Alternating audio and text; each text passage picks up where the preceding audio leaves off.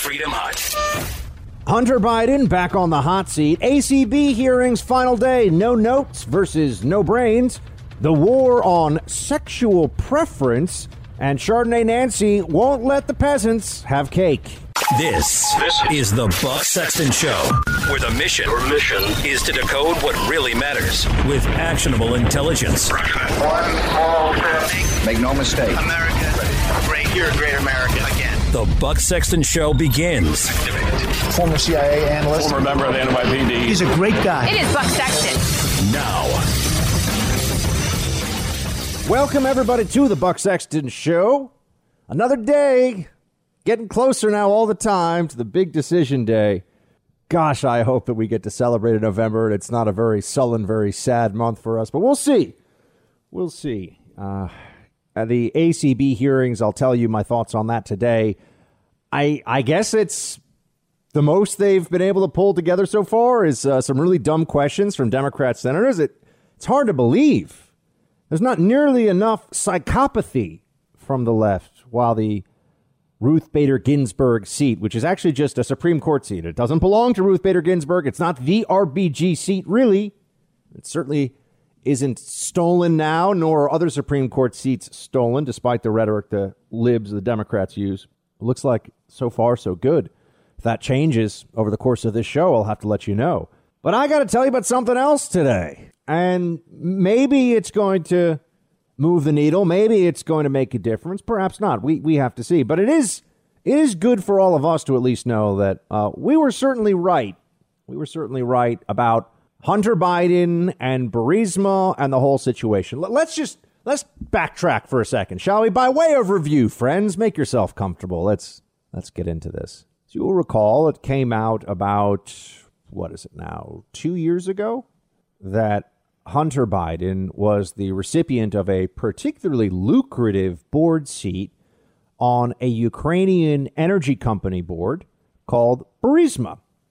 Hunter Biden, who had been kicked out of the uh, military uh, for failing a drug test and who had no knowledge or, or any reason at all to be on a board of a Ukrainian energy company, doesn't know the energy sector, doesn't really know much about business. Uh, Hunter Biden got a $50,000 a month sinecure. He, he got hooked up big time. While daddy, Joe Biden, now supposed to be the next president of the United States, was the guy who was the point man on policy in Ukraine. I remember it was at thehill.com, and two of my friends, uh, John Solomon and Sarah Carter, were the ones who were really pushing this story, breaking the uh, the big news on it. I remember as it was happening. I, I sat in the office with John Solomon when he was getting some of the, the tranche of documents around this issue. That was two years ago. And you will remember that while there was some attention on this, uh, the media pretended it was just nothing. Couldn't prove anything. Nothing illegal about it. That that really became the fallback. That there was nothing illegal about what Hunter Biden did, and therefore we're not supposed to care. Uh, well, they were assuming there's nothing illegal about it, and from what we knew, it was gross, meaning it was unethical, meaning there was plenty of plenty of reason to believe that what had gone on was at least corruption from a government ethics point of view, if not a criminal legal point of view. And that was what that was what was uh, a big focus of all these conversations and all these discussions at the time. Um, but you know, the, the left circled the wagons, and it was unsurprising that they took the position they did, which was Hunter Biden is important for a Democrat who's who's going to be running, and so they covered for him. Right? They made this whole effort to say that it was a no big deal. People do this all the time. Look at how Trump corrupts children or all this kind of stuff. Meanwhile, Trump had never held public office before he became president. So there was no opportunity for him to engage in the same kind of public corruption that the, the Biden crime family has, as we know. And the media pretended to be really stupid. And they like to do this. This is one of their favorite games. They all pretend to be morons, but as long as other supposedly smart people in the media say the same thing, they know that their audience will just go along with the stupidity. They know that there's there's not going to be any consequence, and, and in fact that they'll be the recipient of you know more TV appearances and better jobs and contracts and things like that in the media business if they go along with the lie. Perfect example of this. I, I remember during the uh, 2015 2016 period talking at CNN when I was when I was a CNN contributor, speaking to them about uh, the Hillary Clinton email fiasco.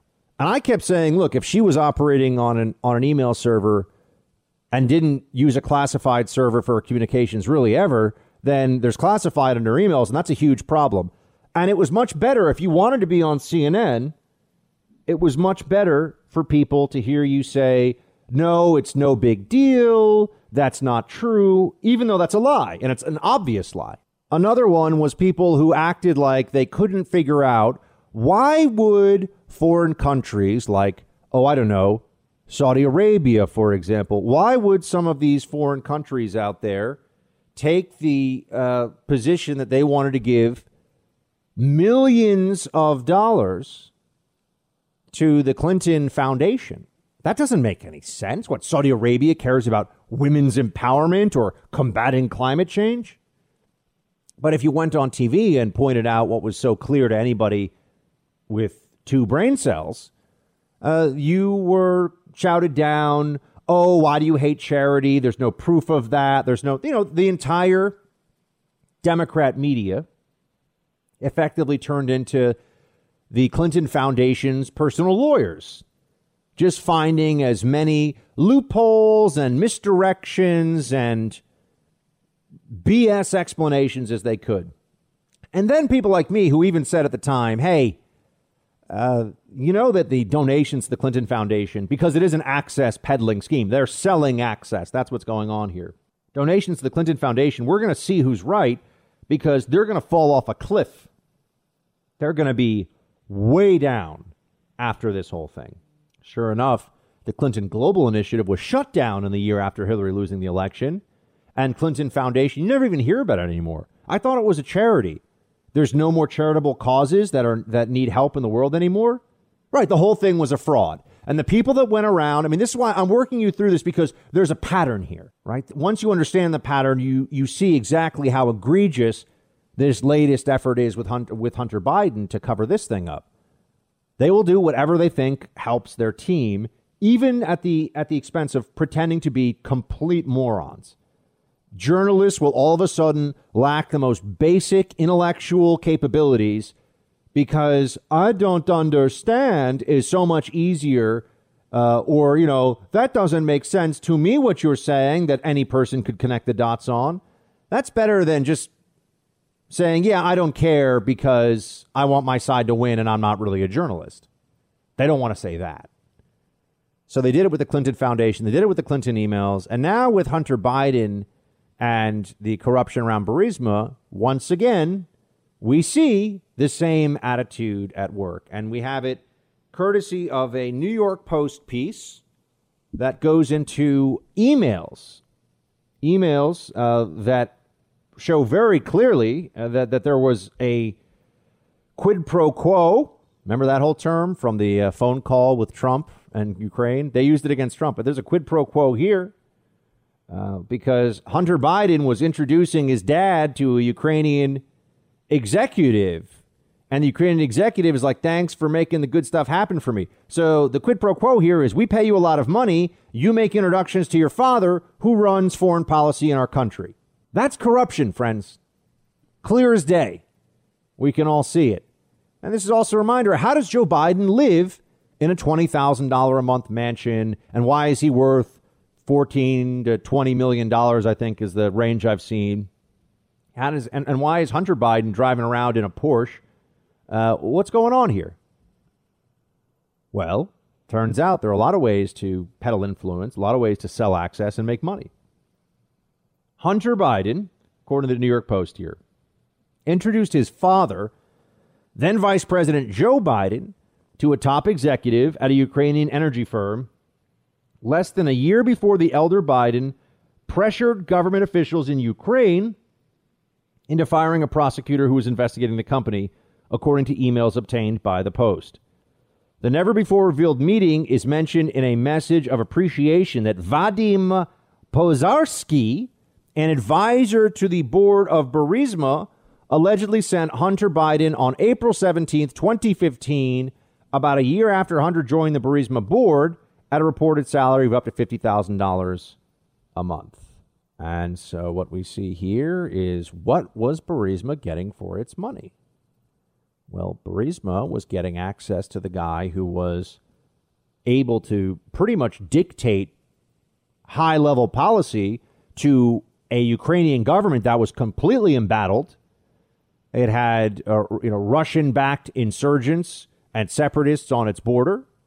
It had had a a, a effectively a, a coup take place in the in the Maidan Square. I mean, you have all this stuff that had happened in Ukraine, country that needs Western support, and had the Russian bear bearing down on it. I couldn't find a way to avoid saying it that way, but you know that was what was going on there.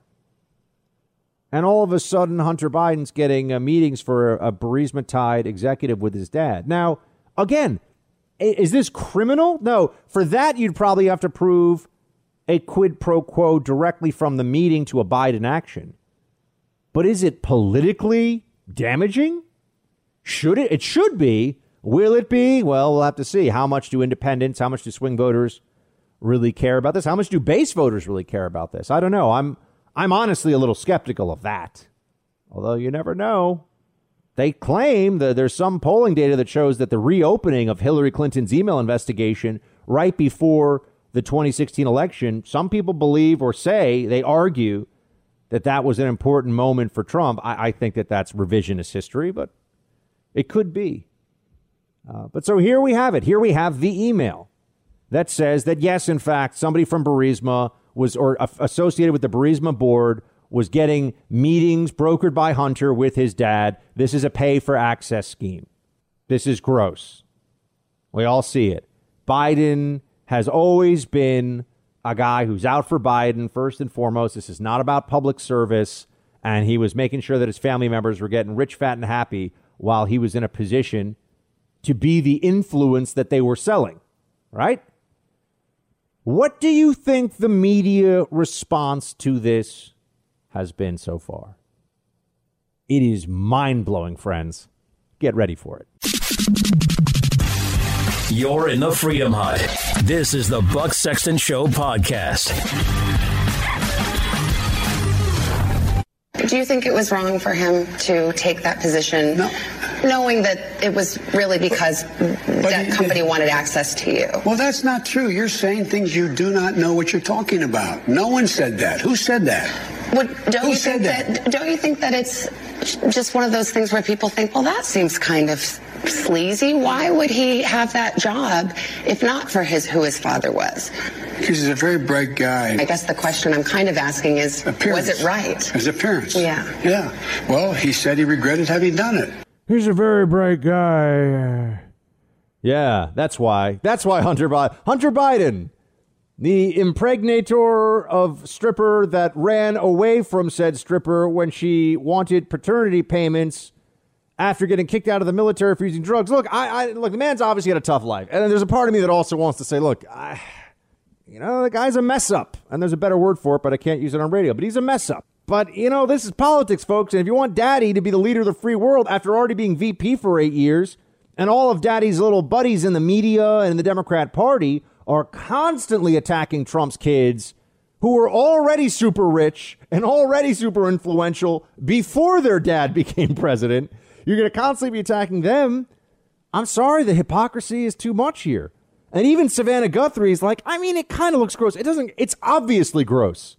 We are not morons. We understand what happened here. We all, everyone, Democrats, everyone, we all see this was influence peddling. Hunter Biden got this, got this payment because he was going to arrange meetings for important people with dad. And then dad took actions that might have really benefited the company because Burisma had a record of corruption and this was well known. So, do you know what the media is doing now? Today?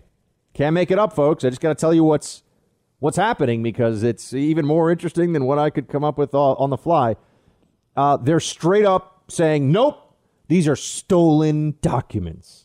We won't report on them. I mean, the New York Post is reporting on it, conservative media is reporting on it, but the mainstream media, the lib media, We will not report on unverified stolen documents. Oh, okay. So after what, four years now of pretending the Steele dossier, which we know beyond any doubt is a concoction of Hillary campaign paid for rumors, fabrications, gossip, bull. Just a giant sheet of bull. That's what it is.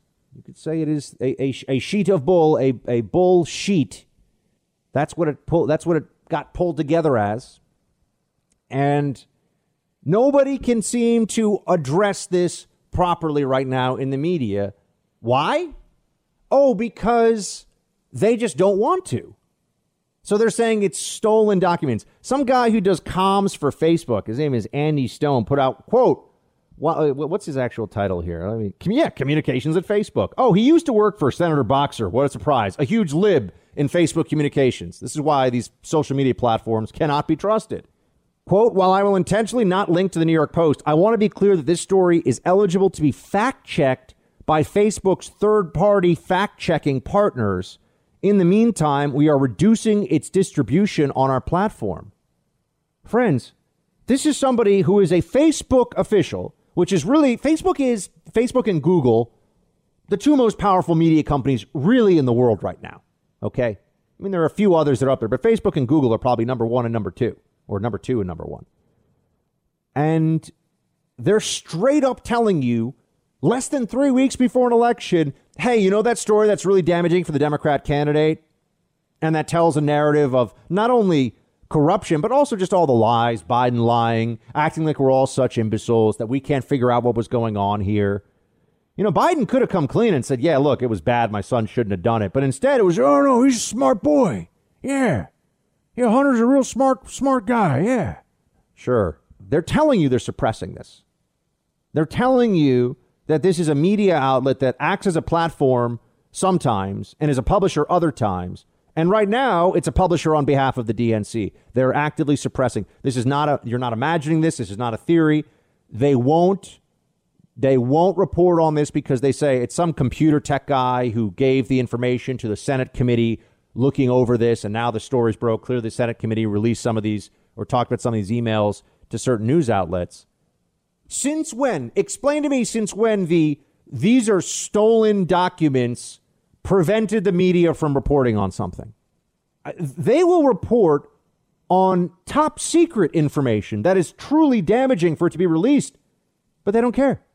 They want to tell a story, they tell the story. And they, they hold a, a, a total, in their minds, total autonomy to do that. They won't report on this story. Facebook is throttling it, Facebook is suppressing it. It's because this is a bullseye, friends. Thanks for listening to the Buck Sexton Show podcast. Remember to subscribe on Apple Podcast, the iHeartRadio app, or wherever you get your podcasts. And you know Biden, he can't stand up to the lunatics running his party. He can't even find his way off the stage without him. Look, look what's happened. Yesterday he didn't know the name. He said, "You know the guy? I think he's a Mormon, right?" He said he's a Mormon. He was talking about Mitt Romney. He forgot Mitt Romney's name. Can you imagine that? Can you imagine? Then he didn't know where he was. He said, Where the hell am I? Where am I? No, he's shot, folks. He's shot. I'm running against the single worst candidate in the history of presidential politics. And you know what that does? That puts more pressure on me. Can you imagine if you lose to a guy like this? The president's very competitive, fortunately, so I, I know that he's giving this everything he's got. Isn't isn't it amazing? It feels like eons have passed, at least in news cycle terms, from when uh, on a Friday evening, Trump was going to Walter Reed Medical Center, and there was this this frenzy from the lib media of both, see, he deserved it, and I don't even want to say what they were hoping for, but you all know what they were hoping for. At least, at least a few weeks of the president struggling in the hospital. At least, at least uh, a you know, prolonged period of recovery, looking at Trump, you know, stammering and and uh, you know, doddering around the White House and not looking like himself and dealing with you know really severe illness, and the guy like four days later was practically, you know, doing the moonwalk and backflips and telling everybody how he's going to kick butt in 2021. Here we are. And we're also at a point that we see the media's credibility is on the line here in a way that it never really has been before. Because I think if they if they lose this, if they lose, and that's really what it will be if Biden wins, if they lose this election, because it's the Democrat media and the and the Biden ticket and the DNC all together, uh, they realize that this game that they've been playing for a long time, where they act like they are the the truth scribes of our society and they present information that we all need to know, they're just going to keep losing keep losing that perceived authority. And by the end of four more years of Trump, think about this. Trump has been calling them out, saying they're fake news, saying they're the enemy of the people. So, what I'm trying to tell you is that this time around, it's personal for the media. This time around, it's it's existential to what they view as their profession and really to their purpose. Right? Will they continue to be this uh, media apparatus that gets to tell everybody what reality is, and we're all supposed to nod our heads? Oh, sure, that's just you're just speaking the truth. You're all truth tellers.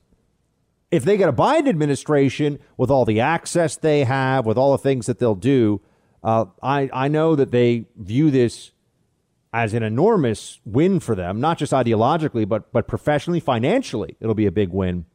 You have to remember, with administration comes all kinds of, you know, the lobbyists change out, you know, to some degree, and the uh, all the administration positions and all the patronage and the appointees and the think tanks and all, all this stuff, all this stuff that's out there, and you know, I turn around and I say, what happens? if, uh, sure enough, um, what happens if they lose again? Right?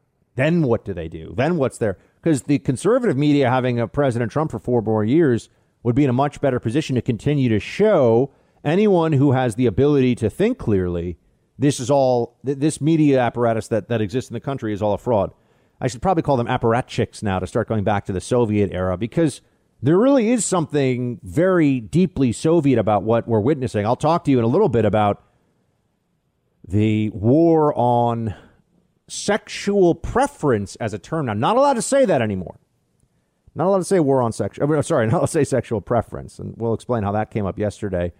And the speed with which they almost institutionalized this newfound change was amazing. It was jaw dropping. Uh, but first, under, understand that there is no dishonesty, there is no uh, level of complicity that is beyond the Democrat media right now, and you're going to see that in everything as it plays out going forward for the next few weeks. It's just, it's all in. It's all in. In 2016, they thought Hillary was going to win. Yeah, they were they were stacking the deck for her, and there was the Billy Bush tape, and that was the October surprise. And I still think the Democrats have got it. There's some dirty trick they're going to play, although looking increasingly like they don't have any any they just don't have a card to play against ACB, not one that's going to work. They don't have it. So they're probably going to then focus all that additional rage on Trump, which we all can expect. I think that that's very likely to happen. Uh, one thing I wanted to also say here um, the the rhetoric from the left is increasingly not only is it divorced from reality, but it's it's troubling to hear somebody who will say these things, especially when they have you know millions of listeners or viewers or anything else. They're doing real damage to our society. They're just doing it because now we have a system that rewards people, whether it's in politics or media, for the most hateful and outrageous claims about the other side. It's it's not a side effect now. That's the goal. That's the goal. Don't don't ever try to be held up by honesty or decency. Just say whatever you have to say to just crush the other side.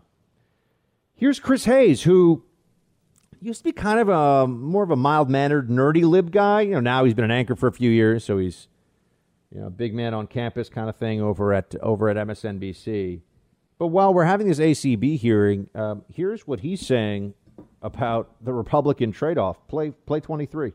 Now, Mike Lee is not fully out of the woods. His doctor today released a letter uh, that acknowledged that while Lee is improving, he is basically still experiencing symptoms self reported. And yet, there he was in the hearing room today, speaking without a mask. So committed to ramming through a justice, to giving Trump and conservatives a 6 3 majority on the court for a generation so they can do things like, I don't know, maybe take away Americans' health care. So committed to that project that even though he might have contracted the illness at the last big event for this justice, even though he is still experiencing symptoms, he rushed back into that room to breathe all over his colleagues. He could have done it on Zoom. I mean, we've all spent seven months working remotely, but no, no, no, no, no. Why? Well, because they just don't seem to care how many people get sick and how many people die, so long as they can push their justice through. They don't care how many people die. They don't care about people dying. This is really. I, want you to hear this. I know it's it's frustrating. It's even enraging, perhaps. This is now mainstream thought. On the left, they believe this. Republicans don't care. Our loved ones, ourselves, we're at every bit the same risk as Democrats are from this virus. I know that you're going to say Democrat states have had much worse records against this, but you know, as human beings, as individuals, we're, we're all at risk from this. As I've been telling you, the risk for a vast majority of us is, is quite minimal, but there are risks. There's no question about it. But we don't care about people dying. That's so interesting because on the other side of this, first of all, that's it's a stupid slander, but Democrats excel at stupid slanders. On the other side of this, you have the costs that the media will not pay attention to right now. You're going to be living if you if you watch mainstream media, if you turn on ABC News, which I don't know why anyone watches that warmed over, you know, poll tested socialist crap. I don't know why people think that, you know, I'll just turn on NBC News tonight, you know. It's the same thing. It's you know, a big news story that's from a left wing uh, opinion, but it sounds authoritative. And then at the end, it's like, hey, here's a mama duck swimming around in a pond. I mean, it's so stupid. People watch this stuff. Uh, they won't tell you about what is increasingly clear, which is the enormous cost to life and psychological and emotional well being from policies that it used to be we had to look at lockdowns as a as a trade off. Now increasingly it's just a self inflicted wound. The data is not supportive of these things as working. They do not work. The only thing that would really work to stop this virus would be to stop society. And we can't do that. Even the libs have to, and I mean really stop it. I mean everyone, you are you cannot move. You are in place for two weeks. No grocery shopping, no doctor's visits, no hospital visits, nothing. Two weeks shut down. And even that might not do it. But we can't do that. That's crazy. That's insane. Well, it used to be we thought of this as all a big trade off. by the way, I think this is a much more important issue than the hearings. I'm just going to say it. Fighting against lockdowns. We are heading into a winter of lockdowns in this country again because it's been handed to the states and people are terrified. And blue states and even some red states, look at Texas, are run by people who don't have the, the courage, don't have the political and intestinal fortitude to say, I'm, look, people can take whatever precautions they want. I'm not using the power of the state to erase constitutional freedoms and rights to make people who are overly anxious or who are capitalizing on this panic and fear happy. Uh, this is this is what has been shared. You know, Dr. Atlas was uh, was on Fox last night, and here are just some of the stats that he shared. Uh, 46% of cancers during the lockdowns were not diagnosed. 50% of chemotherapy appointments were missed, and, and 50% of immunization scheduled were missed for, uh, for young children. Th- those are guaranteed. Okay, we didn't we didn't cut cancer in half by having lockdowns because then we really would be in lockdown forever, right? All that means is we're missing hundreds of thousands of cancer cases delayed perhaps for months months. You know, and those those people are going to. We're not going to, you know, necessarily know what the real toll is here. They're going to start. Unfortunately, uh, some percentage of them are, are going to start dying. You know, this late this winter, next spring, next summer, because instead of being stage one, they were stage four. You know, or instead of being stage two, they're stage three. Whatever it may be, enormous cost to this, and that's just one thing. 200,000 missed cases of child abuse during lockdowns. The child abuse didn't disappear, just not seen because people don't go to school, which is actually the main reporting mechanism from where people where people see the abuse. This was uh, one of the most sobering statistics. 25% of young people, according to the CDC, are considering suicide. 25%, one in four, or have considered suicide during lockdowns. Uh, you do start to have these moments. Uh, Look, I, I've had moments, obviously nothing, not thinking anything seriously, and nobody should ever have those thoughts, and they should get help right away if they do. But you start to wake up, and just in a general sense, you say, "What's the point? I can't see anyone. I can't do anything. Just gonna, just gonna keep feeding myself and watching screens all day alone." That's really what lockdown is. Oh, and if I go outside, I have to put on this moronic face diaper. You know, I was very happy Tucker last night, just reminding everybody on his show, hey, the people that are telling you that if you don't mask up, you're you're literally, and that is the word that he used, as Cuomo used, literally killing people. They were laughing at masks earlier this year. And now the science has changed so much. Here's something that I want you all to keep in mind, friends all of the data on two highly infectious airborne pathogens, measles and chickenpox, will tell you, and it, it is considered necessary science, uh, science-based, evidence-based practice that you must have a, a properly fitted N95 mask and goggles on if you do not, if you are an adult who has not had measles or the measles vaccine or chickenpox or the chickenpox vaccine, and you're going to be in, in an enclosed space with somebody who has that uh, has one of those viruses. Cloth mask entirely insufficient, entirely insufficient. And if you wear one, you have a very high probability, very high possibility of catching a of catching one of those viruses. So why is it so different here? Why is it all of a sudden that masking is supposed to be saving all of us? Well, I'll address this a little bit more because I, I, I, look, I think this is the most important issue in the country, bar none. The issue of lockdowns, of COVID, of our fight against this. You're in the Freedom Hut. This is the Buck Sexton Show podcast. Media is not going to talk to you about this, so that's what my job is to tell you things that are important that other people who have a political agenda don't want you to know. Europe is going into, into lockdown, and they're getting deeper and deeper into it.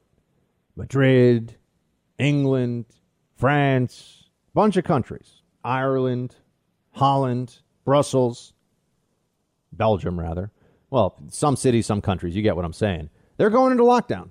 Why is this a story that the media, that's usually obsessed with telling us about how terrifying COVID is, why are they not really covering this? I mean, they can't entirely not cover it because it's certainly news in Europe. It's out there, it's on the internet, but they're not running uh, major broadcasts. You know, CNN's not opening up. It's this. This is a big story. Remember what happened? We saw what went down in China, but then also in Italy, particularly in northern Italy, and we realized what was coming for us. Now, look, I don't think it's going to be like it was then, but I'm just saying we can watch things playing out elsewhere and understand there's a very good chance that a similar problem will face us here. How is this not a bigger news story? Because right now, it's the same reason the Hunter Biden thing is a non news story.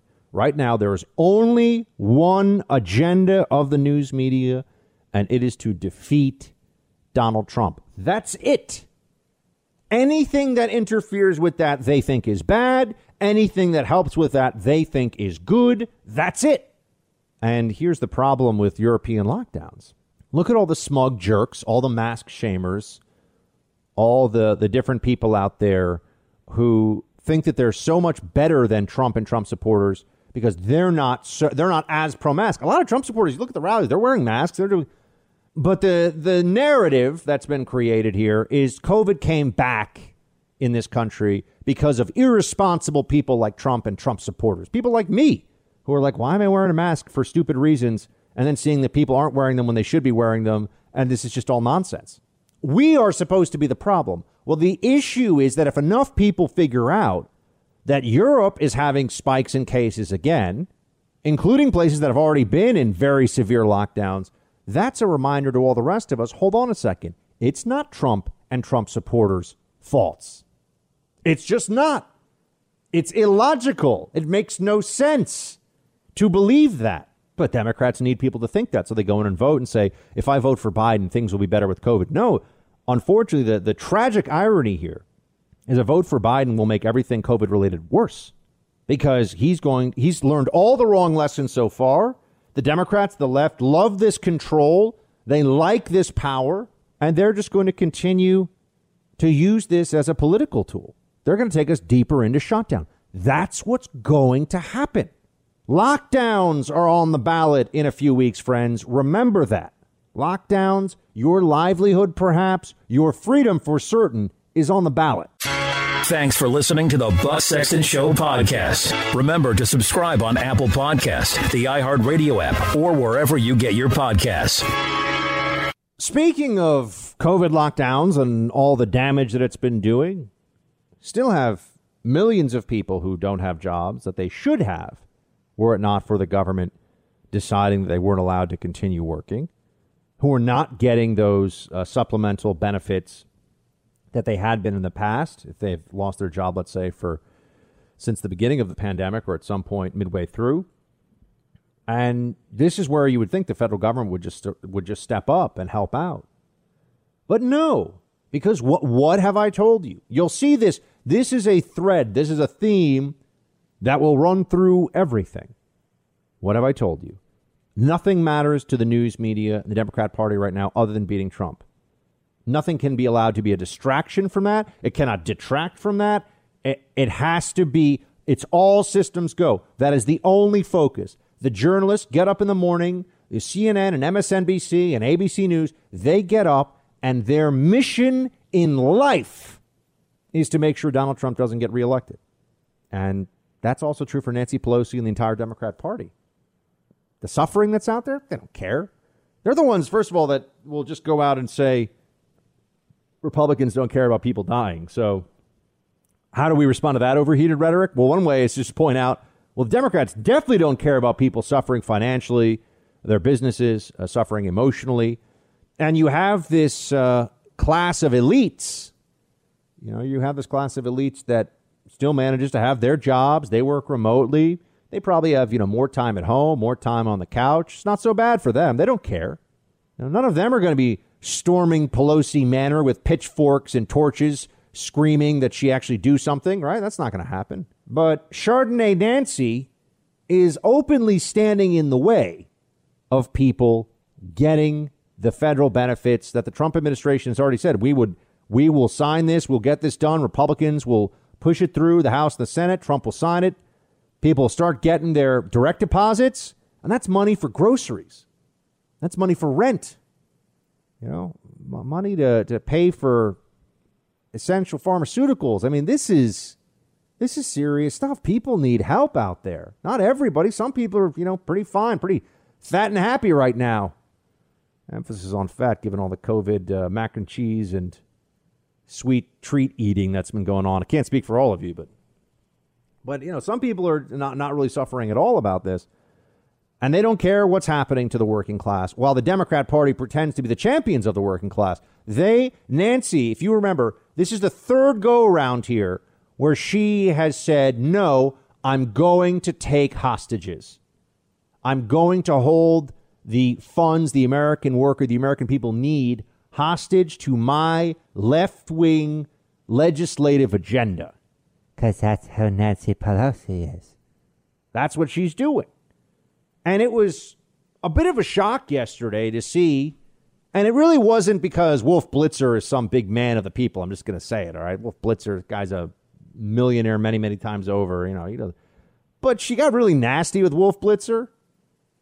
It was kind of amazing because CNN is just carrying water for the Democrat Party all day long, 24 7. It's gross. It's obvious. It's pathetic. That's what they do all day long. And they'll say, oh, but what about Fox? Fox has Democrats on. Fox has real Democrats. Fox has Poot, uh, uh, Pete Buttigieg. Sorry for mispronouncing his name. Pete Buttigieg on to represent uh, the left wing point of view. I mean, Fox will actually have these. They'll have real Democrat strategists, not you know. CNN will have on some Republicans like, yeah, I've never really worked on a campaign, but I'm just here to you know get punched in the face for the amusement of CNN viewers. It's crazy. Right? But CNN all day long, that's all they do. And Pelosi, it's not enough. Queen Pelosi, Queen Nancy, expects 100% obedience and servitude from CNN. Her view is she owns CNN. CNN owes her. right? You know, she's above them. They are her scribes. She tells CNN, the New York Times, and others what to say, what to think. Look, she's the most powerful elected Democrat, most powerful elected woman in politics in America. It's just a fact. I know it hurts me to have to say it out loud, but it's true. And so she expects them to just bow down, take their orders, and say, Thank you, Nancy. May I have another? That's it. But yesterday, Wolf Blitzer found out that that really is what she thinks.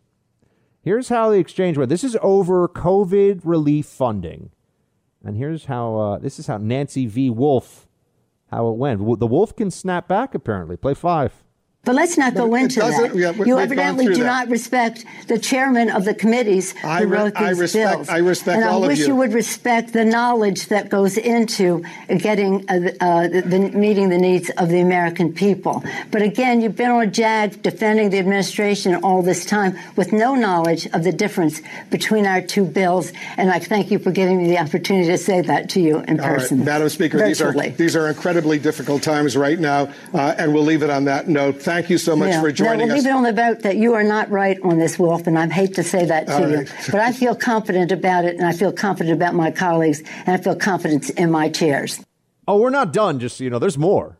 But we wanted to pop in here for a second to say, first of all, wow, it's kind of nasty, right? I mean, Wolf kind of just try to say, okay, thanks, see you later. And she's like, no, no, no, you're an idiot. Just so you know, you're wrong. You're wrong. I, before we, thanks for having me again. Sure, you're wrong. Just FYI. Like, unnecessary, slamming the door into his butt after she's also kicked him out of the house. You know what I mean? Not necessary.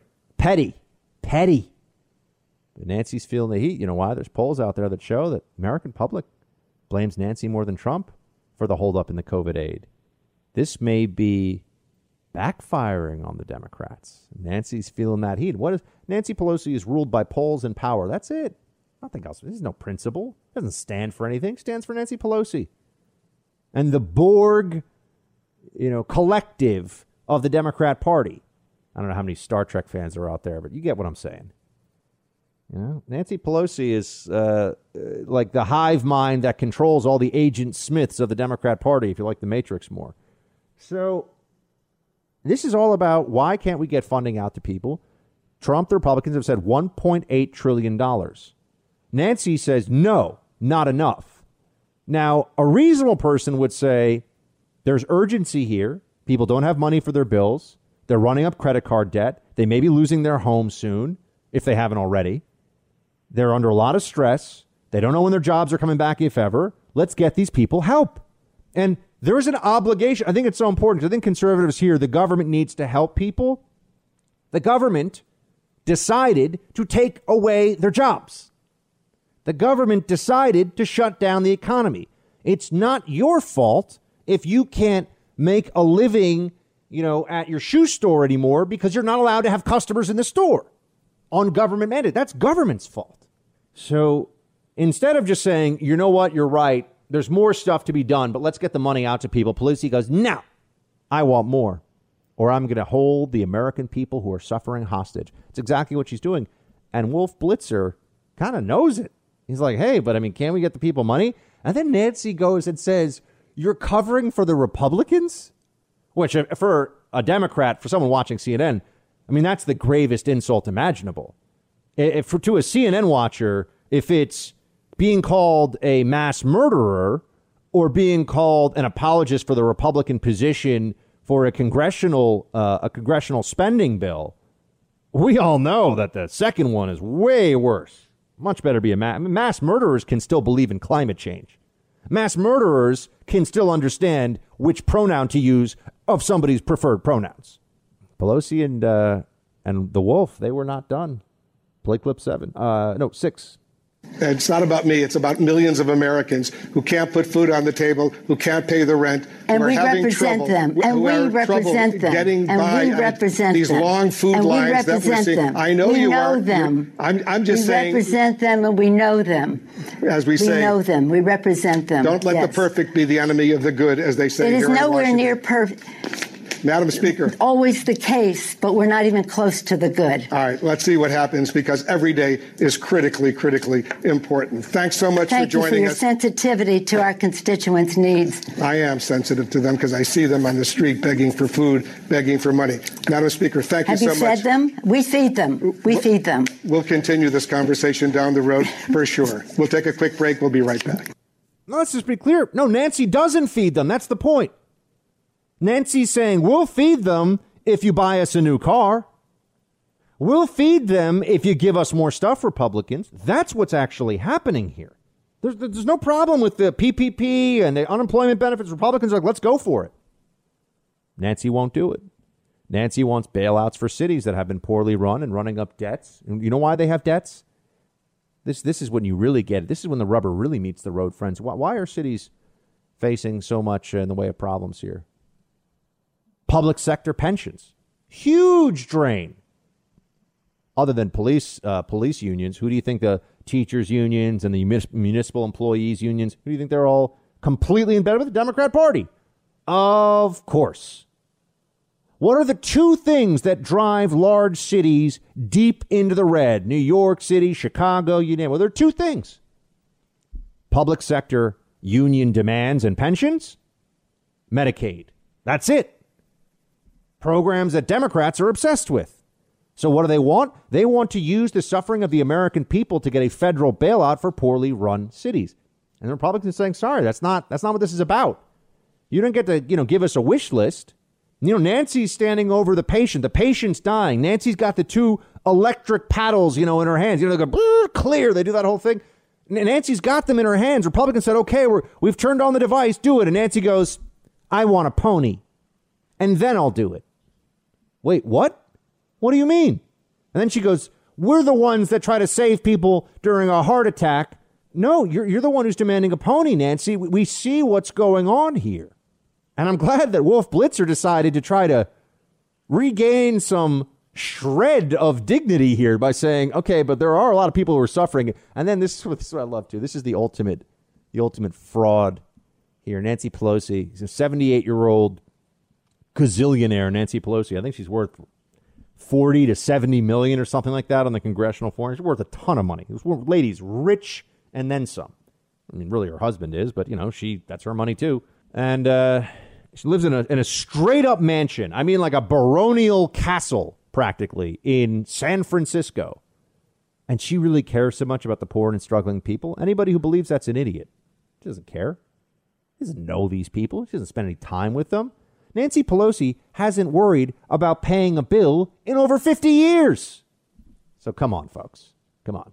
CNN accidentally pushed into a moment of journalism by pushing back on the Speaker of the House, trashing one of their best known anchors, just trashing him. I mean, really abusing the guy. I actually feel kind of bad for him. But you know why this is happening? Because Nancy knows that people are figuring this out, that her scam is not working as well as she had anticipated, just like it had in the previous times. And now she can't allow uh, for the Republicans to get their way, in her mind, because that's a political victory right before the election that people are really going to feel. They're going to see the money in their bank accounts. And it's going to be clear that, wait a second, we could have had this a month ago, six weeks ago, but Nancy wanted to play games. I don't think I'm putting those lunatic libs in charge. I don't think so. No, instead, what she has to do is make sure people are either miserable and blame Trump, that's the game, or she gets this bountiful, you know, $2.4 trillion or whatever it is she's demanding now, not 1.8 trillion, and gets to look like a hero, a, a savior of Democrat cities across the country, which will help with base turnout and also show that the Republicans cave to her. It's all politics, friends.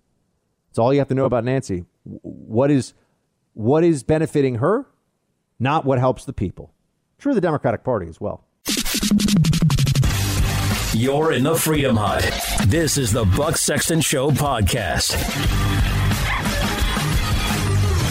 The Democrat Party hates fracking. They hate coal. They hate clean, beautiful coal. I see what they do with coal now. They hate domestic energy production. And Biden will shut you down. He wants to shut you down just like your governor's got you shut down right now.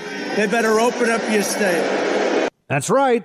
They want to shut it down, friends. As I've been telling you, it's on the ballot. And you, you know there's big problems ahead because, first of all, they're lying about what's already happened constantly. They're always telling you things. The Democrats who have made decisions about COVID are in a furious, again, Soviet style rewriting of history contest all the time. Perhaps the best single example of this is Governor Cuomo himself, who has the worst, the single worst record on COVID of anyone in the United States, perhaps the world. Maybe the Chinese, you know, Politburo was worse, the Chinese Communist Party, but, you know, inhumane and evil, but probably pretty effective in some ways.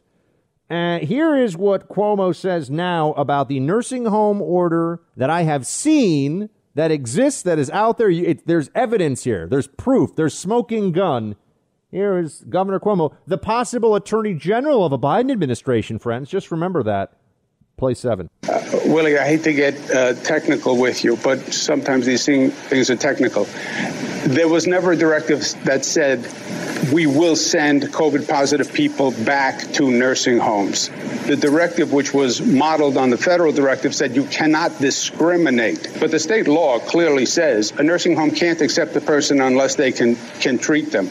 Uh, having said that, would my health department have followed the federal guidance? Obviously not, knowing the political issue it was going to create. But there was no issue in reality, is what I'm saying, uh, because we never did have a scarcity of beds.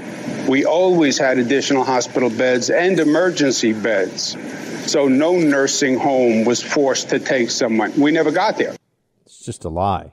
Can't discriminate against on the basis of COVID means when someone comes out of the hospital and they're supposed to go back to their, they want to go back to their nursing home, even if they may still have COVID. We're hearing all the time they want Trump to still wear a mask, and then and he's been testing negative. But can't discriminate in this context means you got to take him back, or else you're going to get sued. That's what it means. This didn't happen everywhere else. This happened in New York. And New York had the highest death rate, particularly in nursing homes, of any place in the United States. Cuomo's just trying to rewrite history. It's all politics, he says. Yeah, just not the way he says it is. Play eight. What do you say to those families who believe that the death of their loved one was preventable? Yeah, uh, one of the things I find reprehensible about it, Willie, is they the president did create that impression, which is cruel. It's cruel. It's cruel to say to the families who lost people in nursing homes, well, this could have been prevented by a different government policy. Uh, it makes their pain worse. It is not true if you want to rewind all the tape, we should have been testing staff before they walked into a nursing home. That is true. And that's back in March when we didn't have any tests. We were told uh, asymptomatic uh, spread wasn't possible, that you had to have a symptom. So the nursing home workers without symptoms were allowed in. That was bad information. Let me just jump in right here. Received. I just want to say uh, what he's saying. Notice how he hides behind the family members of people that have died from COVID. That's his first response to this because he's scummy. Thanks for listening to the Buck Sexton Show podcast. Remember to subscribe on Apple Podcast, the iHeartRadio app, or wherever you get your podcasts. The ACB hearings in their last day, and so far the the best summary I can give you of this is that Amy Coney Barrett should send the Democrat Senate Judiciary members a bill for the week long constitutional law class that she has been giving them. She should, she should ask for payment in full. She should ask for payment up front next time. Because she's been taking them on a school bus all week. Nobody has been able to trip her up, corner her. In fact, they look pretty sad, pretty pathetic when they try. And it's largely been for the, the public, I think, a waste of time. It's all just pro forma nonsense from the Democrats about, you know, oh, we love Roe v. Wade and Obamacare. I mean, they mostly turned this into an Obamacare commercial and reminded Americans that abortion for all nine months of a pregnancy is the most important, most uh, necessary thing that the Democrat Party stands for over all things. But there have been some notable moments, um, and one that will, I think, affect you and me already. It's to do with the change in the rules changing the rules, what we're allowed to say. But first, I just want to point out that um, I love the state of Hawaii. I think Hawaii is one of the most gorgeous places in the world. And Hawaiian people are great. I've been to Hawaii a few times and I love it. And I've dreamed of moving there before. I just feel like it's such a, it's just so beautiful. Anyway, there's a lot about Hawaii that I'm a big fan of. Even with all of that, it's hard for me to forgive the state of Hawaii for foisting Mazie Hirono upon us. It's stunning. And I don't usually say this in this way. It's stunning that this woman has been elected. Any, I mean, if she was elected the head of her local school board, I would be shocked. Who who thought this was a good idea? She's a United States senator, and it, it was a struggle to even understand what she thought she was saying yesterday. I mean, she's reading from notes handed to her by her staff. And I, and I love this too. They ask Amy Coney Barrett, uh, "Can you show us your notes at one point?" Held up a blank piece of paper that said United States Senate on it. Hadn't written a thing. Had no notes whatsoever. Everything just going from memory.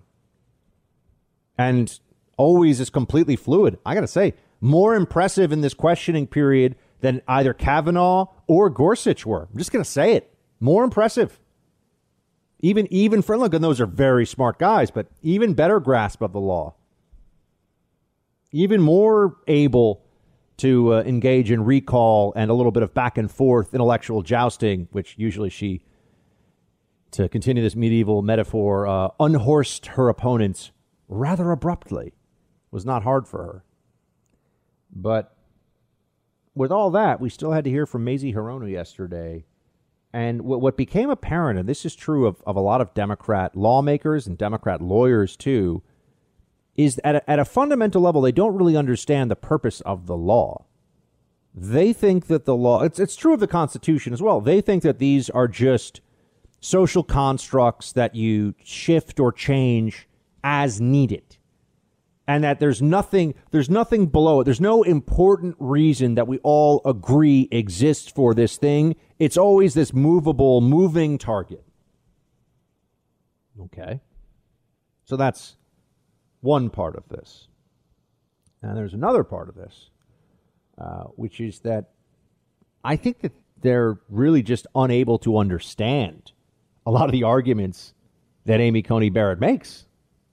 So they misunderstand the purpose of the law and they don't understand the people that know and try to explain to them. They're not really even able to process it. Uh, they, they don't understand these complexities. I mean, Mazie Hirono, here you go. Here, here's an example of where she says something out loud, and everyone who was watching this yesterday felt like uh, it's like she had taken all of our brains out of our skulls, put them in a microwave for five minutes, and then handed them back to us. We're just, we're just amazed what's going on here. Play clip one. When you say that you're going to make a decision based on the law, the real life stories that we've been talking about, you would consider those to be part of the law? Yes. When we are talking about the law, it includes real stories from like what? Now, you might think, Buck, that's got to be the craziest thing, the crazy Mazie said yesterday, right? That's got to be the top of the list. But no, no, there was something that was even more outlandish that happened. Play clip three. To ensure the fitness of nominees for a lifetime appointment to the federal bench or to any of the other uh, positions uh, for any of the committees on which they appear, uh, I ask each nominee these two questions, and I will ask them of you. Since you became a legal adult, have you ever made unwanted requests for sexual favors or committed any verbal or physical harassment or assault of a sexual nature? No, Senator Hirono. Have you ever faced discipline or entered into a settlement related to this kind of conduct? No, Senator. She's asking a female Supreme Court nominee if she's ever sexually assaulted someone. Yep. Now, I understand the Democrat response to this is she asks everyone. Okay. That doesn't mean it's not a stupid thing to do in the first place. And and for those who say, "Why, Buck? Is there a problem with this?" Okay. Should everybody who wants to be in public uh, public office be asked on a in a during a televised? I'm not saying that this shouldn't come up in background checks, and there's other stuff that goes into this, folks. But in a in a televised Senate hearing, should somebody be asked, uh, you know, if they've if they've ever uh, molested a child? Should everyone be asked that question? Have you ever beaten your wife or beaten your husband? I suppose. Should everyone be asked that question during a televised hearing? No. This is grandstanding from Crazy Mazie. That's what's going on. What the heck is this? Ah, uh, but it gets it gets worse. I, I keep trying to tell you, oh, oh, oh, we're not even done yet. We haven't even gotten all the way all the way through this, and yet there's more.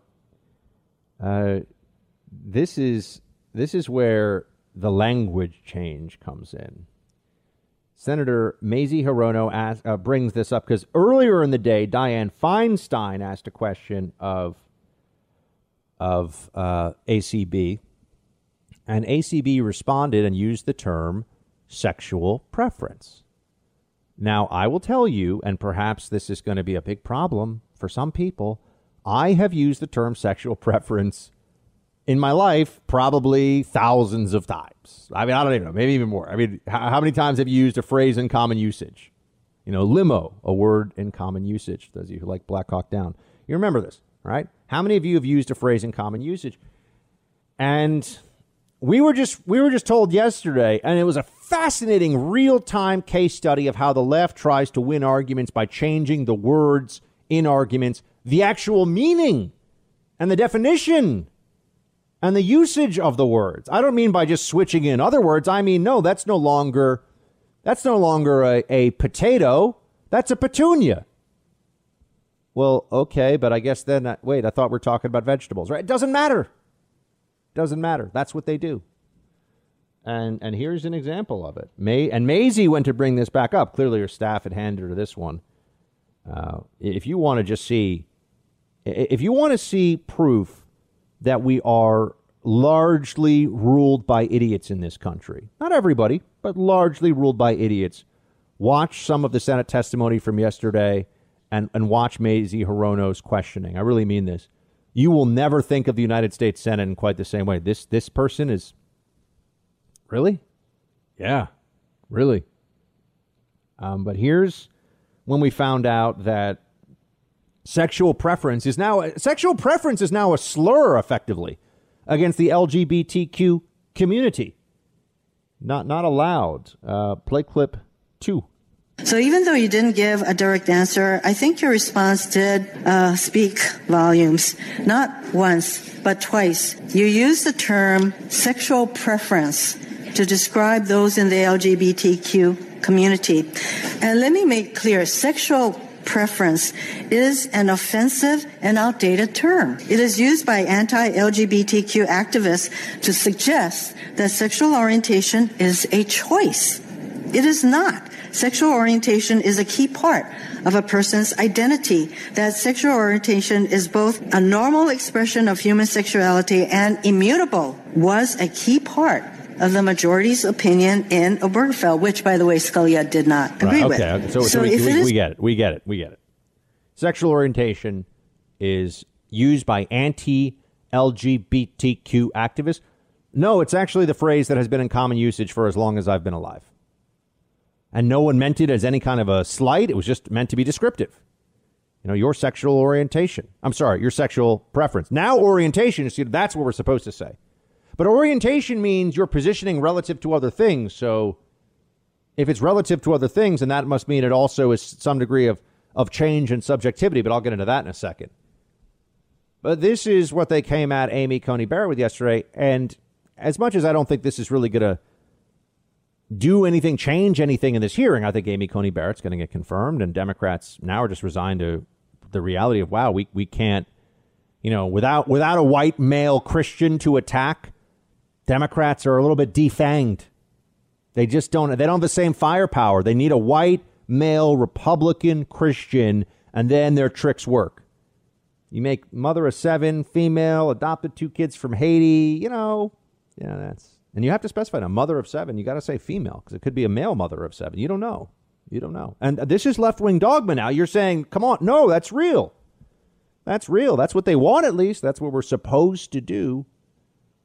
So now it's no longer sexual uh, sexual preference; it has to be sexual orientation, um, which is interesting because I, I, I mean, I would tell my sexual preference is, is women. This is not hard to think about or say. It's very clear that I prefer, uh, I am sexually attracted to women. So why? And you know, other people are sexually, you know, men are sexually, some men are sexually attracted to men, and so on and so forth. You know all this. Why is this offensive? Oh well, it gets to as as Mazie was saying here, or she was reading off of her cue cards, the uh, immutability of sexual. We'll use the term now orientation, and notice that now They've changed this rule as of yesterday. I've never heard this before in my life, and I study wokeness and I fight wokeness. This is a new one. Had never heard that before. Sexual preference. Never heard it. Um, but I do remember being at a party a long time ago, and someone said he's a guy who prefers uh, prefers men or something like that uh, for a guy who was same sex attracted, and somebody else got a little bit snippy. But this is a long time ago, and I remember thinking like, how could so what, what's the he didn't say anything disparaging. Why is that? But because they because the whole thing is oh you're bo- you're born this way and it's always that way and there's no choice involved. That's why and that's necessary for it to become in the leftist approach to this a protected characteristic like race, you know, like uh, you know, gender. So here's the problem though that they create with this. See, see, their their illogic and their irrationality creates more inconsistencies, creates more problems. Now you can change your gender. We know this. You can change your gender, and it's not based in anything physical. So it's actually not people who have. Um, I'm forgetting. I mean, they're, they're, we don't use the the H word term for it anymore. There's another term for it. I'm forgetting, but where you have some male parts and some female parts, usually vestigial of one and more of the other. But it's not that. It's not physically based. It's psychologically. It's how you feel inside that determines your gender. But if you can change your gender, how is it you can't change your sexual preference? Right? If if you so so if you're a man who says that I'm really a woman, so I'm a trans woman now, and I believe they want you to just say woman too. You can't even say, and if you say someone's old name, that's dead naming, right? There's all these new rules that we have to live by. You're a trans man who's attracted to a woman uh, who says you're a woman and once you, you know, make that transition, you are now attracted to men, whereas you had been attracted to women. That does happen. Doesn't always happen that way. So, but so then that means that sexual orientation is at some level, has to be at some level of preference, because if it can change based on emotion and psychological desire, then it's not immutable. They tell us that gender is on a spectrum. Gender, I'm just I'm just working you through. This is the left-wing woke logic here. Gender is on a spectrum, it's fluid, all these things. But sexual preference is locked in stone? You're born with a certain sexual preference that it cannot be added to or or shift? How does that make any sense? So you can have all male body parts, XX uh, or sorry, XY chromosomes and think that you're a woman and society has to completely accept and protect and, and actually now celebrate and cherish that. You know, men can get periods too. These are phrases the left uses. It's true. But we're supposed to believe from the moment of birth, you're either same sex attracted or heterosexual or bisexual or I, I don't know what else there. I know there are other things that would go into this. And you stay that way forever? Where's the evidence for this? Where's the science, libs? But it's not about that. You know what it's about? Changing the rules and making all of us snap to it, do what we're told. You're in the Freedom Hut. This is the Buck Sexton Show podcast.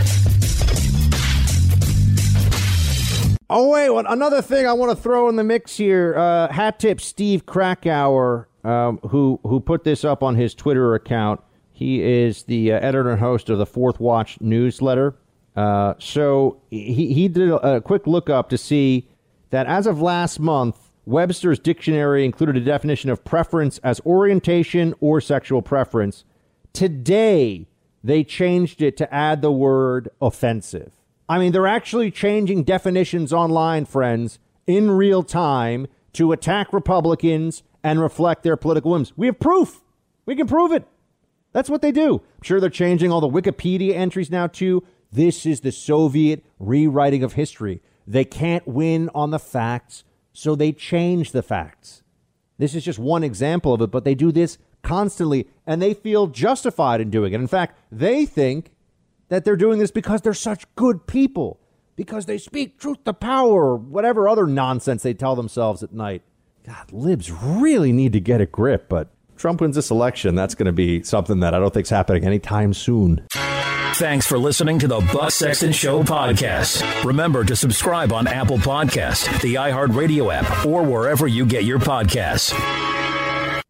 I got another incredibly stupid question for you, courtesy of Democrats on the Senate Judiciary Committee trying to take down ACB. And this one is pretty remarkable. I guess not surprising in its own way, but, but remarkable nonetheless. Uh, you have uh, Senator Cory Booker here. Because remember, for a lot of these Senate Democrats, this is really just about getting camera time.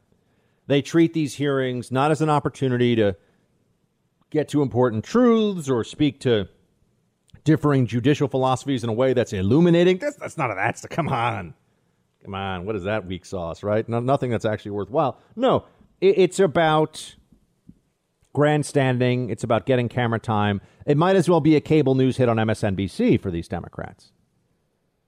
And I, I do think that particularly the TV news media has has just has done so much to poorly influence political discourse, especially for these uh, for these Democrats. It exists on the right too, and I sometimes even call it out on the right, but it's really on the left. I mean, if you want to keep getting uh, elected to the House or the Senate, you just got to be on on MSNBC like every ten minutes. You know, you got to do it. Um, so that's something that goes, I think, unnoticed a lot of the time. But okay, here we go. We have, um, we have uh, Cory Booker, who asks Amy Coney Barrett this question because he's trying to remember he was he was I am Spartacus. Well, with this question, he definitely didn't sound particularly Spartacus. Womp womp. Uh, but Cory Booker asked her a question that I guess he thought this was worthwhile for some reason. Please play 13. I'm going to ask you some questions that if you had told me five years ago that would be questions asked at a Supreme Court nomination hearing, I, would have thought they wouldn't be possible. But unfortunately, I think they're necessary to ask you. And I hope that you'll give me direct answers. The first one um, uh, you've already spoken towards issues of racism and how you deplore it. But I, I want to just ask you very simply, and I, I, imagine you'll give me a very short, resolute answer. Um, but you condemn white supremacy, correct? Yes. Thank you. I'm glad to see that you said that. I wish our president uh, would say that so resolutely and unequivocally as well. But we are at a time that Americans are literally fearful because their president cannot do that in the resolute manner in which you did. I'm I'm sorry that that question had to even be asked at this time. I, I, I don't want this question to be asked, and, and it shouldn't have to be asked, but and I know what your answer is going to be, and and it's not going to tell us anything we don't already know, and I can't believe it's going to be asked, but I'm going to ask you the question. I mean, this guy, what a clown, honestly. He's asking a woman who is mother to two Haitian children those are her kids. Asking her if she condemns white supremacy? And look, I know that he says that he knew what the answer is going to be, but why is he asking the question? Oh, we all know why he's asking the question. So he can t- turn this into some speech about how Trump doesn't condemn white supremacy, which is a lie. We've noticed last week we had to go through this. It's the cycle all over again. They say, oh, he won't condemn white supremacy. And then people finally go, okay, fine. They start pulling out all the clips and all the times, and the press secretary and all these people have said the president condemns white supremacy, right? They grab all this stuff and then they wait a week or two and they go, you know, the president doesn't condemn white supremacy. And, and you just want to just throw things at the wall. What do you, mean if we're doing this again? Yes, we're doing this again doing this again. Gaslighting. She, there you go. There you go. That was supposed to be a gaslight noise. It kind of just sounded like I was slurring my words for some reason. Shh, didn't really work, but gaslight actually comes from a play, I believe. The term comes from a play. Although who knows? Maybe they'll they'll uh, they'll tell you they'll tell you uh, something else. They'll change the definition of the dictionary.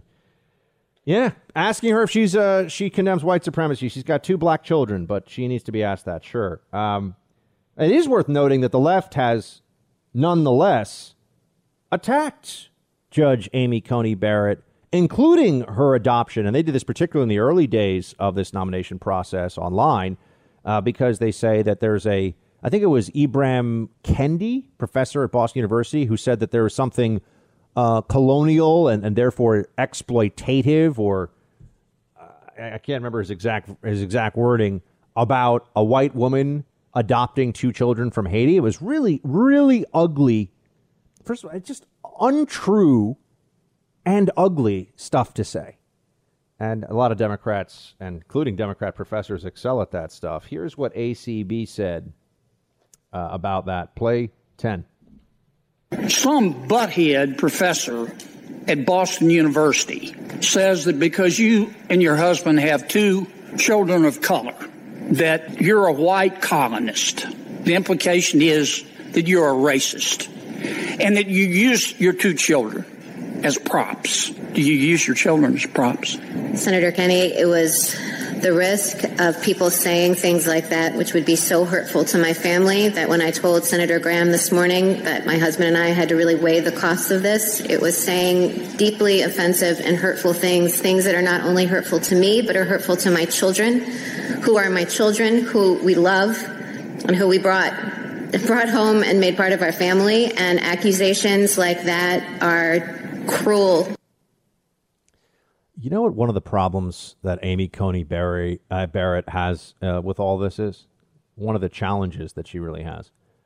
Um, there are a lot of leftists, a lot of Democrats who see her and they recognize someone who, no matter how much they tell themselves they believe in climate change and they wear masks all the time and they watch Rachel Maddow and they read the New York Times, they see someone who is smarter than they are, kinder than they are, and a better person than they are.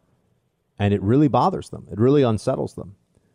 Part of the narrative that you tell yourself as a liberal is that because of some of those things I just mentioned to you and many, many others, you at least get to look at half the country with some disdain. You get to look on everybody who doesn't agree with your politics. I mean, I, I, as a conservative, I always tell people don't don't look at libs. I mean, some of them are obviously crazy. A lot of them are, but you don't look at them with disdain. If anything, I wish they would agree with uh, more of what I say.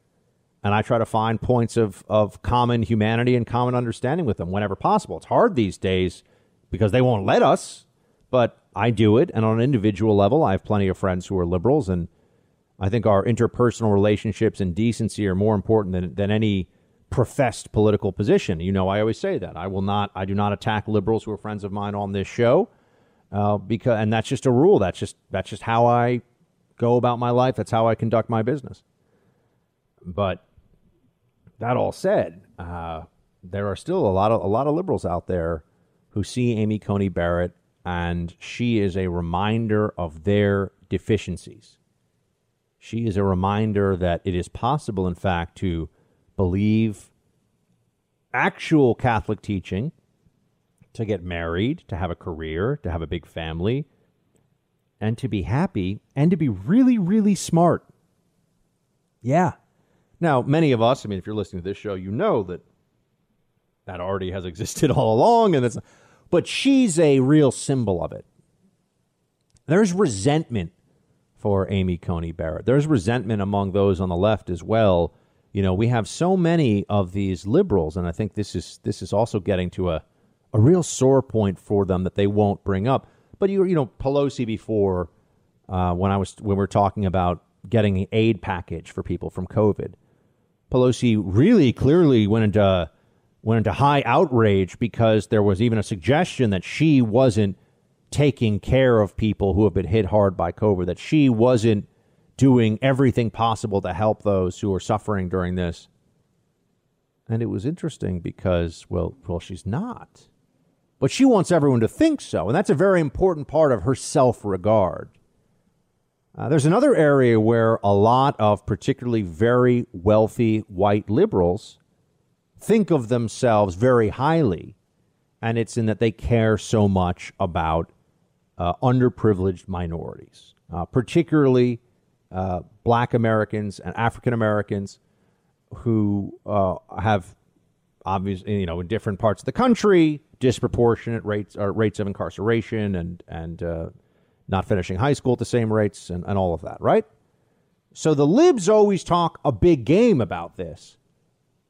But it's fascinating because when you start to get down to a little bit, there are a lot of, I know a lot of white liberals who really don't spend any time with minorities. Certainly not, I mean, maybe minorities who went to their, you know, went to their class in Harvard, went to their, uh, you know, university, went to Harvard with them, but not minorities who are struggling. They don't know any. They don't have they don't have any over for dinner. They don't spend any time with them. They don't go into the poor, high crime neighborhoods. No, they go march with other idiot libs complaining about the police in those neighborhoods, right? They don't actually spend any time in these places. They're not they're not volunteering their own hours to try to, you know, provide mentorship and additional educational opportunity for these kids. No. No, your classic, your classic white lib is watching Rachel Maddow thinking, yeah, Republicans are so racist.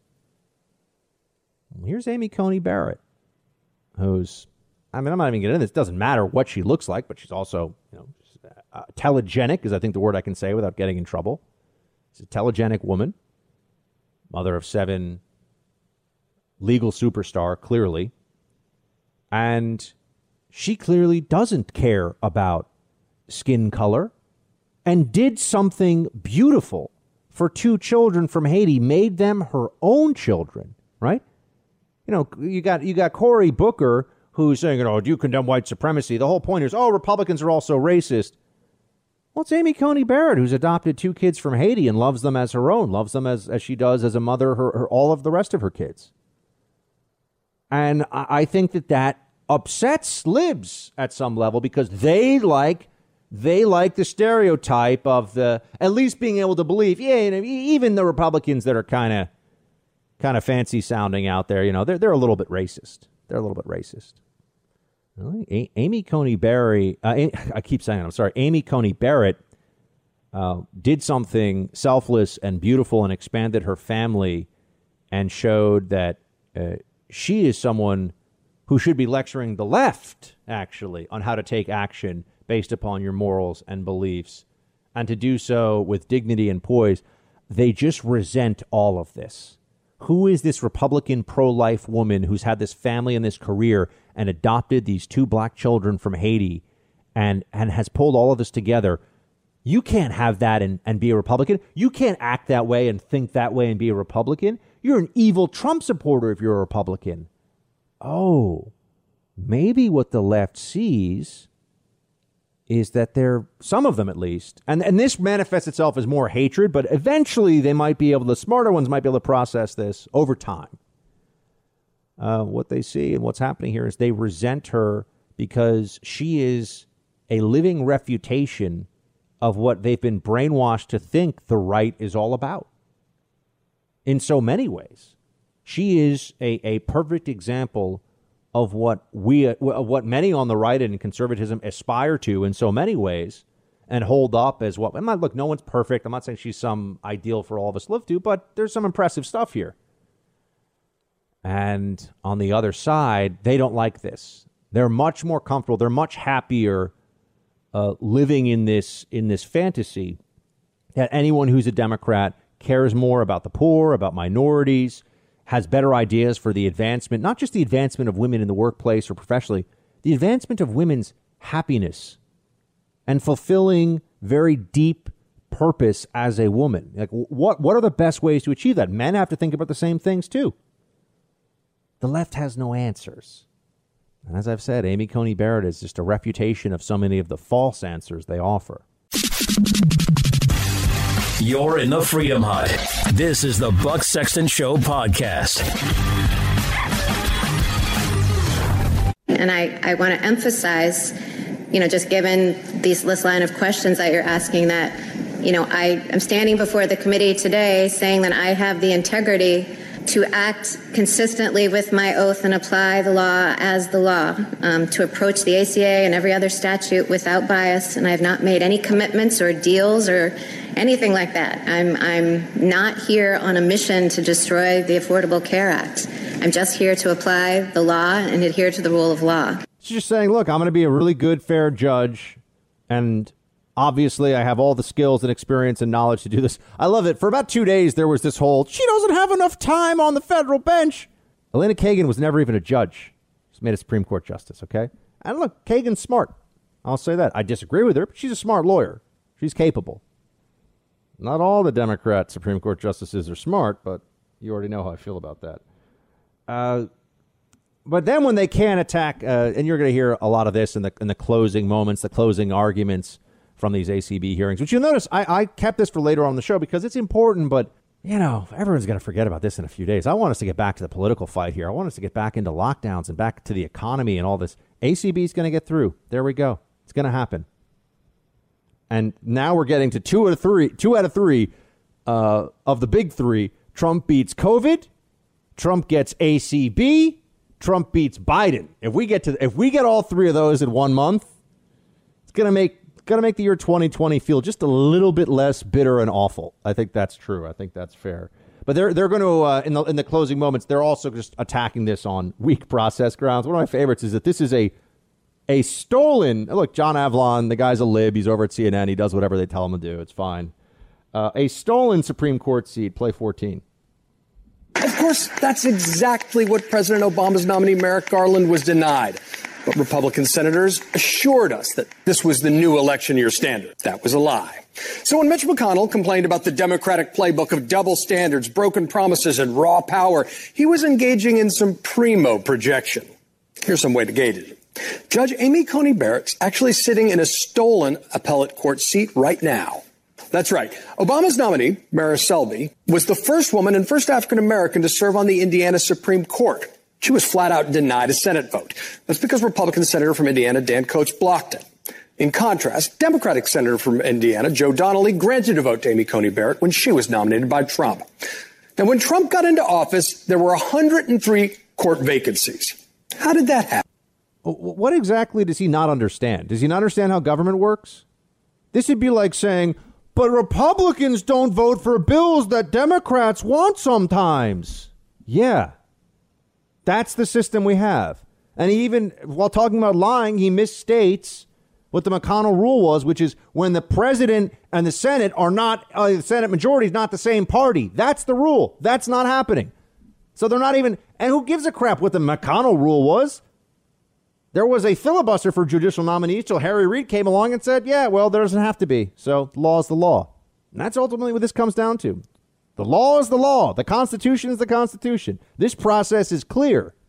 They have no means to try to subvert it. And that's where that's where we find ourselves, my friends. They're just just whining and they get nothing. Maybe we really are. By the time you hear this, maybe it'll really almost be all done. And ACB, we're going to have this vote.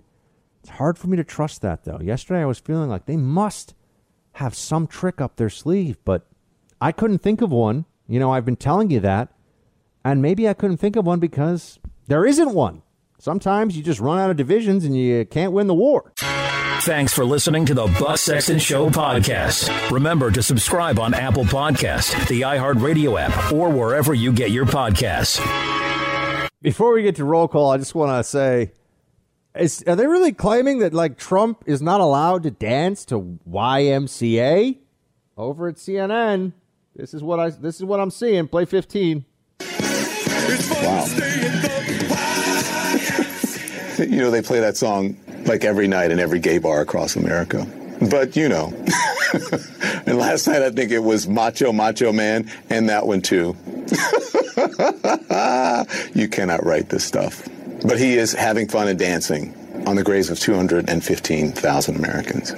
Dancing. Not allowed to dance, folks. Not allowed to dance. Mm-mm. People have died. Can't dance. You shouldn't be able to watch a movie either. You shouldn't be able to enjoy your food. You should just lock yourself at home and just breathe into the same stifling mask 24 7 and just beg for forgiveness from the Democrat overlords who say if only you listen more, nobody would have died from COVID. No joy, no fun, no human contact, no dancing. That's that's uh that's what we're heading for if we allow them to continue this abject madness. But that's also a, that's a real litmus test. I remember some. I remember a teacher telling me when I was uh, in grammar school. He said, "You know how you can really hate you really hate somebody when the sight of them eating food really bothers you." And and when you think about that, it makes it makes some sense. And I'm sure some of you have had that before. You see someone and you just go, "Oh, just look at that person."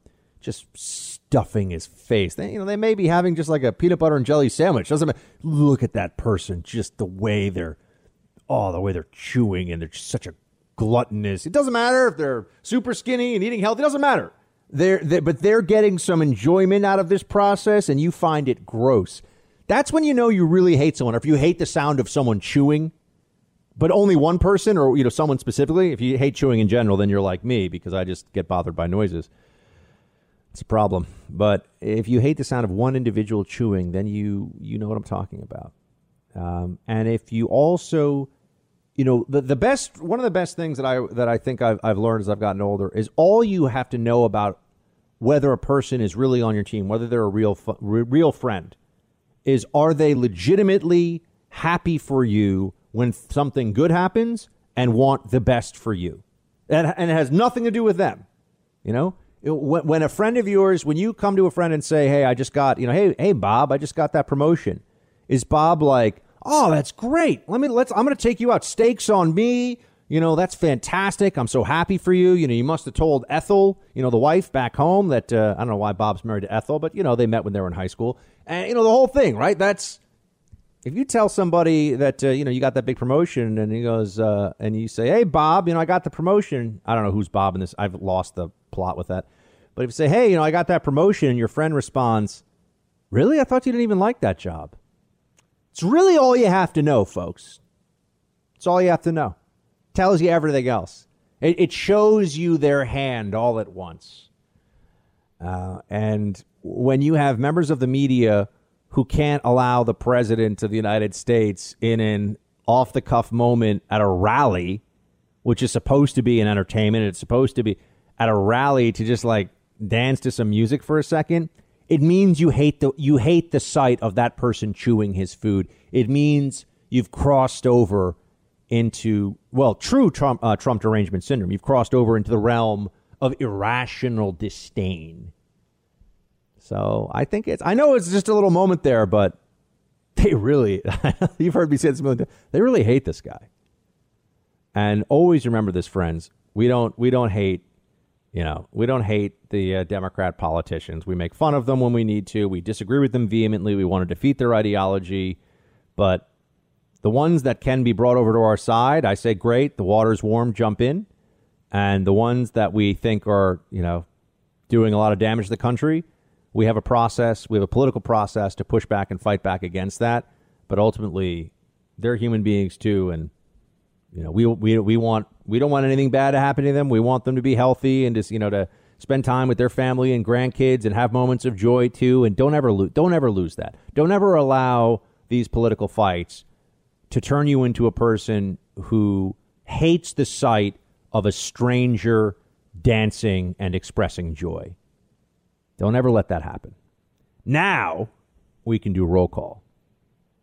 Hit it like soft butter on warm toast. Time to spread some freedom coast to coast.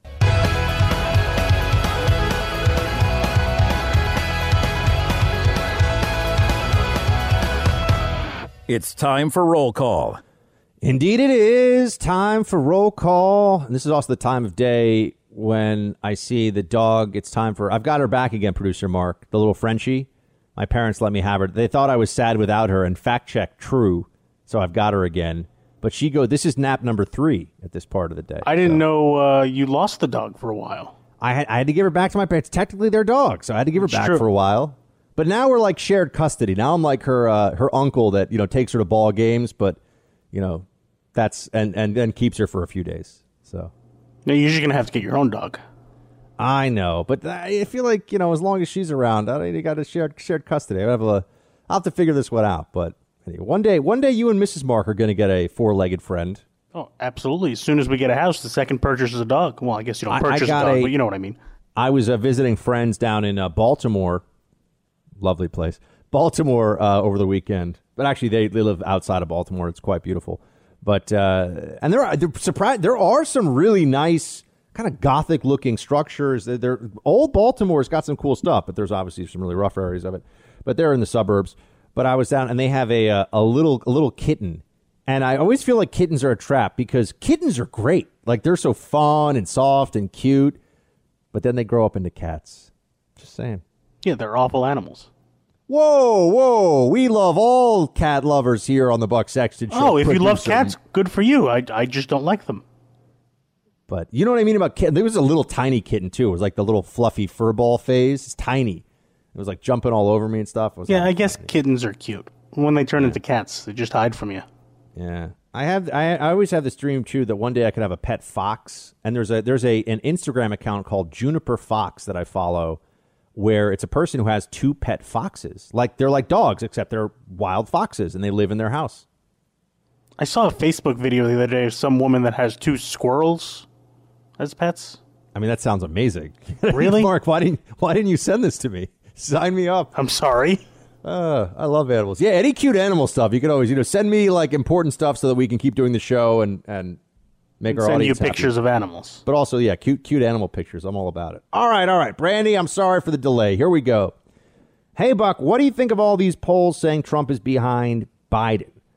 I don't get it. He has huge crowds and enthusiasm. Are the polls all wrong? Is Trump going to win Shields High? Oh, Brandy, you ask a great question, but it's one that I can just give you my my best sense about. And my best sense is yes, Trump is going to win. But I cannot guarantee it. And I wish I could. I I am not uh I'll tell you this, I'm more confident that at least New York City and other Democrat parts of the country are going to go into lockdowns than I are that Trump is going to win the election. Which is not to say I don't think Trump's going to win the election. It's just I'd say I'm I'd, I'd say I'm uh, 67 or 5 or, you know, something like 60, 70% sure. But there's a good chunk. I mean, there's about a there's about a, uh 1 in 3 shot here that Biden in my mind wins this thing. I'm like I folks got to keep it real. Can't tell you lies. And then as for uh, the crowds, well, you know, Democrats right now think that good people avoid crowds. So it's tough to know how much of that is lack of enthusiasm for Biden. But also when you add in all the fraudulent mail-in ballots that are going to be collected by ballot harvesters and all the other stuff, it gets a little little tougher. You know, I don't know. It's going to be very very tight. As for the polls, I think the polls are not representative of what's going to happen in this election. And I think it's because there are enough people who are libs who run these polling companies who feel like it doesn't matter if they're wrong, they better do everything they can to suppress Trump turnout. I think that's what's happening. But maybe that look, folks, if the Freedom Hut has to become, you know, the Freedom Fort where we're all gathered together every day because we're heading into a Biden administration and we got to get ready for the oncoming. I mean, this is why always say shields high. It's all about, you know, all about being able to handle the incoming. You know, and incoming administration in this case, but incoming in a whole bunch of ways. That's that's really the secret to life. And if we have to, we'll we'll band together and we'll do it, and we'll we'll be fine. You know what I mean? We'll figure it out. I'm not gonna. You know, one thing you'll never have is me. "Oh, Trump lost. and We can't. The republic is gone. And uh, look, it's gonna be bad for the country. I'm not gonna lie. I'm probably gonna sell all the stock that I own, and I'm I'm not kidding when I say you know gold. Uh, there's a reason I love gold so much. There's a reason I own gold. There's a reason I got a gold sponsor. Uh, it's not that's that's for real, folks. That's all for real. Um, because you get you get into Biden and modern monetary theory stuff and the AOC wing and uh, the history of fiat currency. And I really mean this: the history of fiat currency, currency that is not tied to any actual uh, observable, demonstrable metric of value is very clear and it's very bad. Eventually, it collapses. So I do have concerns about that. But not, not really yet. And I'm not going to do the catastrophist thing because who knows? Maybe maybe Trump wins and we're able to make some good things happen here. That's and I think it will happen. But Brandy, see, you got me on this one, and that was where my mind focused in on. You're in the Freedom Hut. This is the Buck Sexton Show podcast. More roll call here with Richard. Buck, I thought Obamacare and Roe was settled law constitutionally. Is the left tipping their hat that they've built a judicial house of cards since the 70s that could fall if we get some traditional judges in there? The Dems have reaped what they have sowed. Rack up the cases and knock them down. Shields and gavels high. Yeah, Richard, they, you're right about this. I mean, they they realize that they're, these victories that they've had from the Supreme Court are fragile and could be and, and are temporary in that sense. And they've led themselves to believe that whatever they achieve via the court, which means they couldn't get it through normal legislative process, whatever they get handed by the court is permanent, but that's just not true. Or it doesn't have to be true. It has been true so far, at least with Roe, but it does not have to be true. So we will have to see if perhaps this is the the beginning of the end of that perception. Uh, we'll see. I remember I've told you this. ACB be a very good judge. Doesn't mean conservatives are going to like everything that she decides, and we're okay with that. Right? That's where that's how I view things. Sometimes I don't agree with the law. You know, look, even with like the like the the Roger Stone thing, for example. You know, uh, General Flynn, I don't think actually lied. I think that they miscon- they misrepresented what he said, and they that's why they didn't think he lied. So I think they just they set him up, and that was an ambush uh, and they lied about it. So it was it was you know fraudulent. The fix was in, but you know Roger Stone. I like Roger. I think I like Roger. I think he's an entertaining guy, but you know he kind of he kind of didn't really you know technically yeah he did some stuff. So you know he's being held accountable for that. Um. So and then. Uh, Although they want to send him to prison for nine years, that's insane. He should have gotten a slap on the wrist, probation, and you know let let to go on his way. That's it. Uh, let's see here. Kathy Buck, love the show. It's my favorite drive home radio. You guys crack me up while informing you of the day's Democrat, but I gotta clear this up. Jersey gravy starts with beef base, usually a demi-glace made with bones. Marinara is a vegetable based. Hey, Mario, Luigi. I always thought they were the same, just like you, until I got really into cooking. Shields high. Uh, producer Mark, is this is this does this uh this Jersey thing, Jersey gravy with beef base? You're a Jersey guy. Any any any weigh in on this? All right, let's start off with one thing. I'm not a Jersey guy. I mean, technically, you are a resident of the state of New Jersey. Right now, I'm a resident. That doesn't mean I'm a Jersey guy. Fair enough. Fair enough. Uh, yeah, I think that's true. Marinara sauce is just kind of tomato sauce that doesn't have anything in it, and usually other sauces have stuff in it. You know, either Produ- beef or vegetables Nick. or something. Producer Nick, who is he would know better than me. He's never he's never he's never heard of this before. So maybe this is like a a Jersey specific thing. Well, I mean, if you buy a jar of tomato sauce or you go to a restaurant, usually they cook it with vegetables and whatnot. And I believe marinara sauce, you know, is just tomatoes. Just, you know, vegetarian maybe? I don't know. Yeah. I don't really Fair care. They both are delicious. Fair point. No, I, I had uh, I had uh, gluten free. There's a great gluten free Italian place in New York, and I had my brothers over last night because I got one brother now, uh, who just moved out. Uh, he's moved to Austin. He moved today. Actually, people hear the show. So KLBJ Austin, you have one of the Sexton boys now among you. He's moved there. So if you got any advice or any uh, from all our KLBJ folks, any advice, you know, and he'll kill me if he hears me say this. Any lovely single ladies in their 30s who want a uh, handsome Ivy League educated uh, entrepreneur, you know, very a single man. I'm just putting it out. I'm just saying. I'm just helping my brother. I'm just helping my brother. But he's down in Austin. So uh, there you go. Rob, Buck, been listening since the days of the Blaze. Glad you'll be resuming Shields High series. I'm thrilled to hear it. I'm also a keen student of history and thoroughly enjoyed Shields High. I've often wondered if you ever have more time to create episodes. Can't wait to hear them. Keep up the great work. All hail the hair, and yes, the beard as well. Rob, I think that's the first beard props I've ever gotten. Usually it's like, yeah, you look like you're trying to buy beer somewhere, you know? But uh, yeah, thank you. I appreciate that. I- I've gotten better at shaping and trimming the beard. At first, it was kind of just like uh, the Tom Hanks beard from Castaway, except not as full. And, uh, and now I understand beard beardo dynamics a little bit. Do you think that's a thing, producer Mark? Beardo, Beardo dynamics? dynamics? No. No, I, I like. I feel like I just made up a word, but yeah, now I understand how to contour and shape and and do all that good stuff. So that's kind of that's kind of where I'm rolling. And as for uh, the Shields High, yeah, I we already we already have one Malta in. So at some point, if I don't get others, producer Mark is just going to say I can't. We can't wait anymore. He's going to release it. But I'm going to get others done. We're going to get Malta one and two, Lepanto one and two, uh, and Dracula. I think Dracula. That'll be fun. And that one's got to get done soon because I want to do it for uh, for the. Also, maybe I should do Madame. Um, is it Madame Bovary? I think is her name. Uh, from uh, Romania or something. Who you know, some of you know what I'm talking about. She like uh, killed all the people and swam in their blood or something. It's bad stuff, but scary. Anyway, sorry, not the way I wanted to end the show. Thanks so much for being here, team. Back tomorrow. Pass the buck to a friend this week. Tell them about the Buck Sexton Show. Give them the podcast to listen to. Shields High.